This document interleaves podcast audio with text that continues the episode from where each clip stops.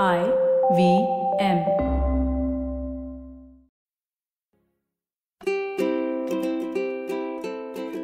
Hello and welcome to the Habit Coach podcast. I am Ashdin Doctor, your habit coach. And today with us, we have Neha Sahaya for the second time. This is part two of our earlier podcast. Now, if you haven't heard the first podcast, please go make sure you listen to that because we are talking about nutrition and we're having a very interesting, free flowing discussion about different things about nutrition, weight loss, hair, skin. So come join in and enjoy the fun.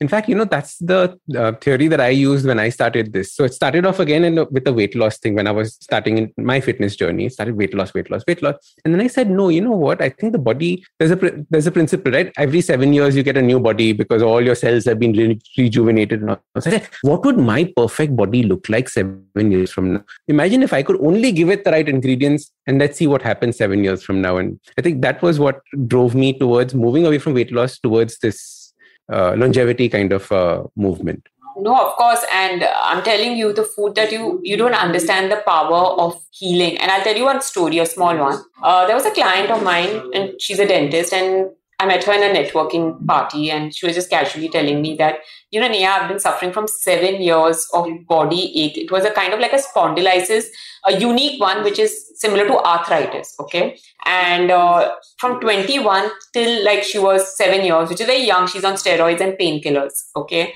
And she like i can't get up from the bed. I suffer so much pain. I can't do my dental work because i'm again suffering pain. And you know i don't sleep well. I feel bloated. I'm just not happy with my life you know?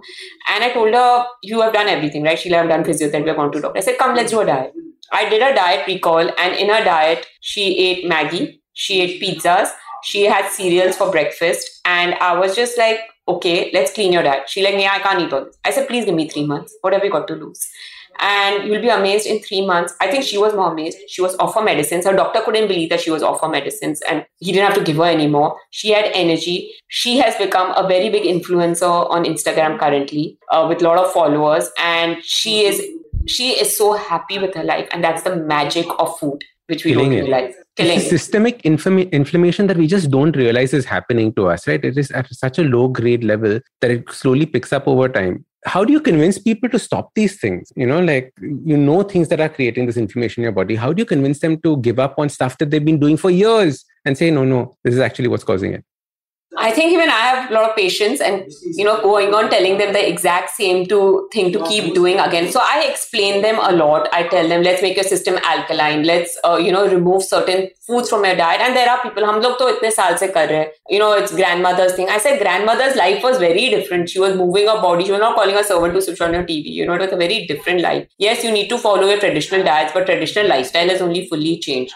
So, you know, it takes a lot to persuade a client that you know and i also tell clients you know even if you lose a kilo a month in a year you're 12 kilos down you know. So i keep telling all this to my clients a lot you know i keep providing this kind of small information to them so that you know they can improve their body.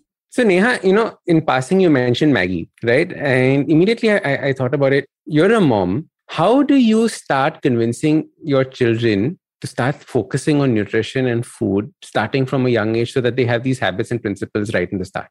I'm so glad you asked me this question. So tell me one thing, and I always ask every parent how did your child start eating Maggi? Did the child ask you? Did it know it existed when it was small? No, you got it in your child's life. So who should be the first one to be corrected is you. So when it comes to my daughter, I don't think she tasted Maggi till she was four to five years old. First, it was given to her in a birthday party. It's never given by me. I don't give any of the junk stuff because I know when she grows old, she will be eating that, you know. And unfortunately, in our society, when you eat a samosa, nobody, uh, people are happy. Haan, kha, kha. The minute you take a salad bowl, which is healthy and nutritious, probably they'll be like, "Are you on a diet? What's wrong with you? You know, you're so boring." But you have to learn not to listen to people because and that's exactly what i do with my children you know i make sure that they eat clean i do not introduce wrong foods at an early point. and this whole concept let's reward with a chocolate or let's reward with something like a burger why can't we reward people with something better like let's reward people with a fruit a nice tasty date ball. Why do we always have to do this whole thing of rewarding with something junk? It's the mindset that needs to be changed. And this is the biggest problem in in the parents, not in the child. I my parents never got you know, colas home. So I don't have a taste for colas only. And I don't think they knew it was healthy or unhealthy, but they just didn't never bothered, you know. So if I got it comes very natural if I have to have it, it'll be a fresh lime soda because you know that's what my parents always gave us, you know. So your childhood habits are the one that decide a lot what you're going to eat in the future you know? The rest is there when you go to university and you do it it's a whole different theory. But your foundation needs to be strong. And i always urge parents don't come complaining to me that your child is obese. Don't now try to put them on a diet because you introduced all this you know? No your child never asked you for a jam sandwich you know chemicalized fully jam. Why are you giving your child a jam sandwich? They didn't ask for it. So it's as simple as that let me add a story here. So um, last weekend, I was with two friends of mine. One had a four-year-old daughter. One had a five-year-old daughter. And one of the mothers had said that, you know, we are cutting down on her Maggi intake. So now she will have Maggi only once a week. Yeah. And the other daughter had never heard of what Maggi was. So when we said that we are going to have Maggi today, she was flummoxed. She said, like, what the hell is Maggi? And took one bite and suddenly you could see her eyes explode. There's something, you know, that that immediately titillates the taste buds. Never had had it. Suddenly was like, my God, where have you been all my life? Right? It's so interesting that we start eating only for the taste and we don't care about what's actually in it and, and the nutritional profile. I think it's so important that we start thinking about it. So, you know what the thing is? Taste, you know, it's one of the sins, you know, they say that, you know, eating gluttony is a sin, you know, and I think uh, human race is born with gluttony, let's face it. And obviously, a food like, you know, when you take processed packaged food, they are mixed with all things that can make you addictive. They have MSG, they have flavoring, they have sugar and salt combined at a ratio which is quite high, which you don't even taste it, but it's actually there in it, in the product, you know. Uh, and that's why the craving and the taste is so much more flavorful because and i'm not saying healthy food doesn't have that taste also. It does have it but this has that addictive thing. We all know what's in colas. It's not a hidden fact. They know it's a very addictive product. Some say sugar is more addictive than coke cocaine also they say. So these, these researches are there. But the point is junk is okay to have I'm not saying even if you want to have a Maggi, I'm not telling my client don't eat it. Just put two cups of vegetables in. Let's try to make something and break an egg in it. You know, put some chicken in it if you're a non-vegetarian. So let's try to instead of trying to change their childhood habit, which they won't, they are anyways going to open it no matter what diet I give them. Now has started to make sure that they get get a little bit of their junk with a whole lot of nutrition in it. So we can find a balance. So my theory is 80% healthy, 20% junk because it has to happen that way in today's time. And um, do you believe junk all at one time, junk sprinkled throughout the week? How do you plan your junk intake? So this this again is a very interesting question. It's a very I think it's personal because I think each one has their own personality. There are a lot of people who believe let's eat that one reward meal. I won't call it a cheat meal, but one reward meal, and let's finish all the cravings. So I'll have my burger, milkshake, whatever I want, and get done with it, and let's get back which is again also a lot of research says that when you high carb yourself for one meal, it actually boosts your metabolic rate. Uh, a lot of uh, you know athletes do it, you know, before uh, you know before their competition starting, you know. So it does work for some people. Some people like to divide. it. Someone like me likes to divide. So if I have a cup of ice cream one day, I'll make sure I'm clean the next day. After two three days, I'll probably have another something else. So each one to their own way of living. Lovely. What are the principles of the things that enter your house and your kitchen at home? Like what are the things that you've devised as a strategy of these are the things that come in these will never enter my my kitchen. What would they be? So i live in a joint family so like most of the indians oh this is going to be even more interesting then. So it's not that simple to change people's thinking and mindset especially my mother-in-law who's obviously a certain age you know. But the only thing i was very very very particular about was my oil so I removed first thing was refined oil. I think that's the root cause of all inflammation in the body, cause for any particular health issue, chronic disease. And that took time. Servants will also have this. You know, it's expensive. And uh, it did take a while. So, you know, it does still, and I tell them not to reuse, you know, fry. You know, once you fry the food, don't you know dilute that oil and reuse it it's it's already rancid you know but certain things can't be changed. They feel they shouldn't throw that away. But at least small changes have happened. We never use now refined oil. We use only cold pressed or double filtered oil in our house. Which one? The ghee. So we we switch it off. So we keep switching sorry rotating it. It's either groundnut it's either mustard it's either coconut it's either sesame you know and ghee obviously. So these are the four five oils which are there. So mustard oil, obviously, in more when it's cooler because a heaty oil. Sesame goes in Chinese. Uh, olive oil is not a cooking oil for Indian food. Please, whoever's hearing this, please don't use it for cooking. It doesn't have a high eating point. So that's used for Western cooking or for salads that we eat. So that's one thing. And the other habit that I try to change is eating early. So because we had so many different members, some some eat at 8.30, some eat at 10, some eat at 12, and then there are they have acidity in morning they're taking the pink pill they're taking all these things to digest you know and they're very happy okay pach gaya you know but it doesn't work that way you know. So you know i always tell people it's not that you have to eat at 6 in the evening to lose weight or that. You have to eat 3 hours before you sleep which could be if you're 1 o'clock sleeping i'd rather see you eat at 10 so that you don't open a packet of chips at 1 in the night. So you know it's it's all these small small tips i did start giving but you know I'm gharka, so the listening is slightly lesser. The outside people listen better to me. I'll be honest about. Yeah, I was saying that that um, strangers and foes will follow what you're saying. Friends and family won't. I tell my friends and family to pay me. I'm like, please pay me. I think then you will follow my advice or go to someone else. They're like, why should we go to someone else? And then they start modifying their own diet. You know, you know my dad will come and tell me, you know, I heard this on a podcast, Ashdin. And I was like, Dad, I've been telling you this for the last three years. Why couldn't you follow it at that point of time? No, no, now we'll try it, huh? So it's better than my dad and office, he'll come with some digestive biscuits. See, healthy likha. It's damn good. Beta, try to have as an in-between snack. I said, please read the ingredient list. It has such a big para. After three things, what is the rest written? No, no, beta. Superb. You don't know anything. I said, okay, dad. There's so many trappings, right, with, with, with food and nutrition. Do you think it's getting easier and easier over the years? It's getting more difficult to talk to people about nutrition. I think it's getting more complicated and unfortunately people think they've become quite smart with their limited knowledge because social media you know someone will be pointing a finger here they're saying these two things are good. Then they'll call me up and they'll be like but uh, this one said brown rice this one said white rice so which rice should we eat? You know and i'm like okay i will explain you which one you should be eating so the there's a lot of knowledge also out there so it's a good thing in a way that people are getting a bit aware and conscious. But as i said there's a nutrition war happening and i think at some level it's a business so it is a bit commercial. So one person will just stand up and say that you know i want you to eat your traditional grandmother's food because it's a good selling point. The other one will say that a glass of vegetable juice. So each one has their own selling point in the end of the day. But as long as if the person gets out of the whole thing healthy feeling fit, feeling energetic, feeling mentally happy, I think then it's a win. We're going to take a quick break. See you on the other side.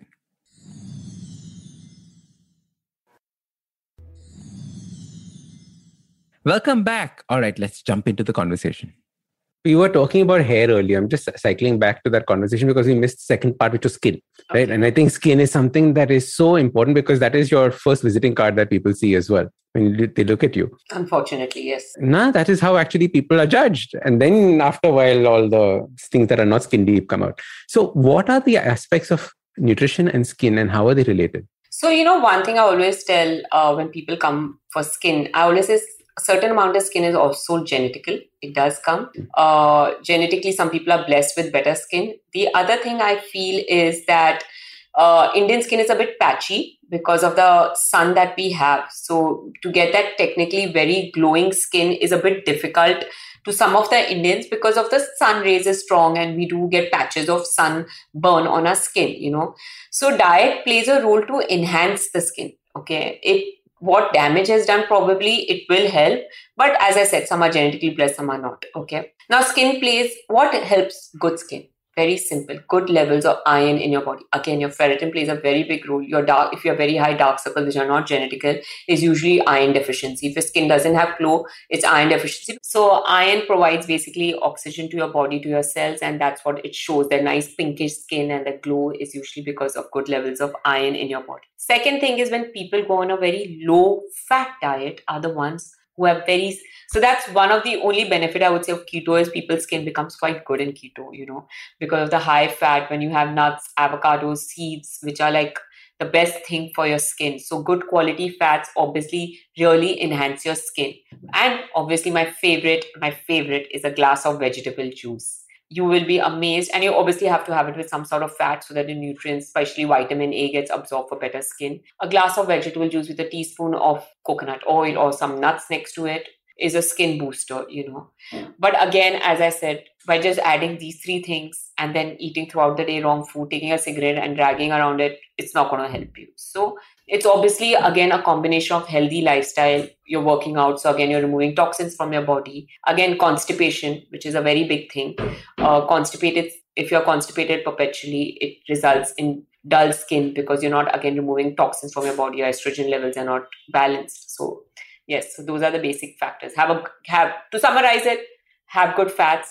Get your iron levels checked and introduce a glass of vegetables. Lovely. Last two questions. What are things that you wish your clients came and asked you that they don't actually ask you? You know, I wish people would ask me these things i could actually tell them these things and you know shake them up a little bit about things i wish a client came and asked me they want to be healthy and fit rather than just saying i want to lose weight so that is one and i love it when someone tells me that yeah i just want to feel good i want to feel have great energy and let the byproduct be weight loss and i'll be happy and obviously, the second thing we discussed, the weighing scale obsession. So I would love a client who came and told me I have an inch loss, but I'm okay with my weight.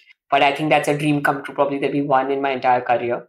And last but not the least, like a client who decides that let's not only be on calorie deficit and let's even try to introduce some form of exercise in our diet, which is beyond a walk if you're a young person. I don't understand why people have to walk at the age of 20s and 30s if you have no particular health issue. I, I think you can do a little more. You're young let's push your body a little to do something better but again people are lazy and they want shortcuts uh, so yeah someone who comes to me with a good goal and a you know an established goal is is much more easier to work I love the fact that this was the first time I think we mentioned the calorie throughout this entire podcast.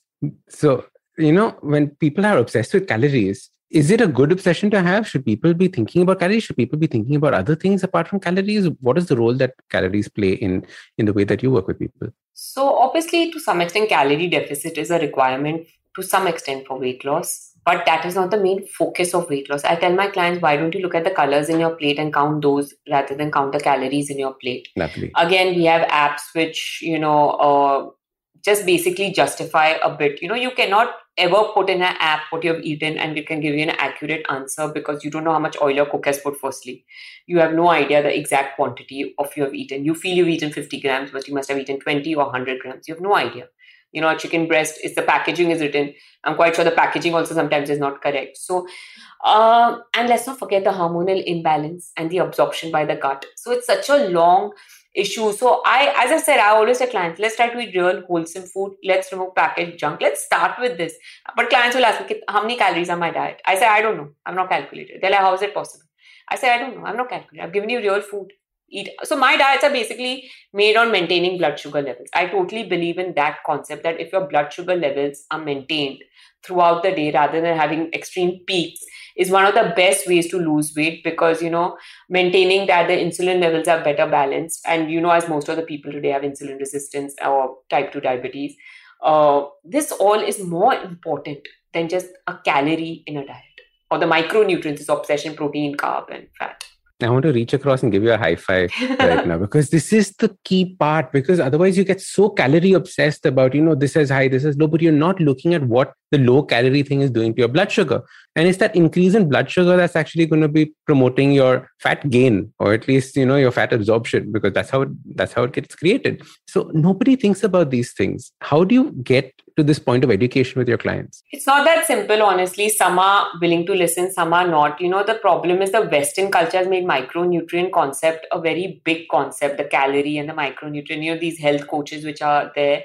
And it's there again, it's a selling point. You know, it sells, it's easier to make a okay, you are eating a 14 calorie diet, the client is happy uh, you know, we are getting to eat everything in this 14 as long as we match 1400, you know. And initially it does work for some people, they do lose weight, but after a point, then they have a plateau and then they are like, oh, now we have a plateau, what should we do? But it just, and again, how many calories can you lower beyond a point? So I tell clients, let's lift weights, let's get ourselves metabolically more active you know. Let's burn more calories by just sitting and talking like how i'm talking to you i'm probably burning calories because i have more muscle mass you know rather than a fat person. I'm not skinny fat i'm actually toned you know. So that's what I, the the knowledge is very difficult to impart. You just need to have a lot of patience and you can only hope. See i always tell every client i'm not your mother i'm not your teacher i'm just guiding you. Because you are all adults who have come to me. Very few kids come to me you know so if if you're an adult you have made a wise decision to come to me at least trust my knowledge at least put some faith in me you know? Absolutely. Last question. What are some of the habits that you wish everybody did before coming and talking to you? I wish they just didn't think of you know brainwash their mind about nutrition and came to me. I think that would be the best thing because then i if they came with an open mind i could actually fill them with practical uh, knowledge which could help them for a better future. So that's what i would wish. They come with an open mind and brainwash what they have seen on social media or on articles written by influencers or videos made by them with no knowledge backing them really. Beautiful. Absolutely agree with you. Clean slate and then now start drawing on it and applying something new. Exactly Fantastic. Neha, thank you so much for coming on the Habit Coach podcast. How can people get in touch with you, continue this conversation? Of course, they can uh, find me on Instagram at the rate Neha Sahaya. Uh, visit me on www.nehasahaya.com. Everything is quite easy. It's just Neha Sahaya. So just Brilliant. figure me out. Easier self-obsessed. So everything is Neha Sahaya. Superb. Neha, thank you so much for coming on. Thank you so much for having me. Oh my God, IVM, you got the seven year itch. Congratulations. Seven years of being in existence. Happy, happy, happy birthday to you. So excited and I'm so honored to be part of this journey with you. Now, if you like this podcast, don't forget to check out other interesting podcasts on the IVM network. You can listen to us on the IVM Podcast app or ivmpodcast.com. You can also follow us on social media. We are at IVM Podcast on Twitter and Instagram. If you want to reach out to me, I am at Ashdin Doc on Twitter and Instagram. We have a brand new habit coaching online course, quizzes, videos, and a lot more on the website awesome180.com. So check it out now.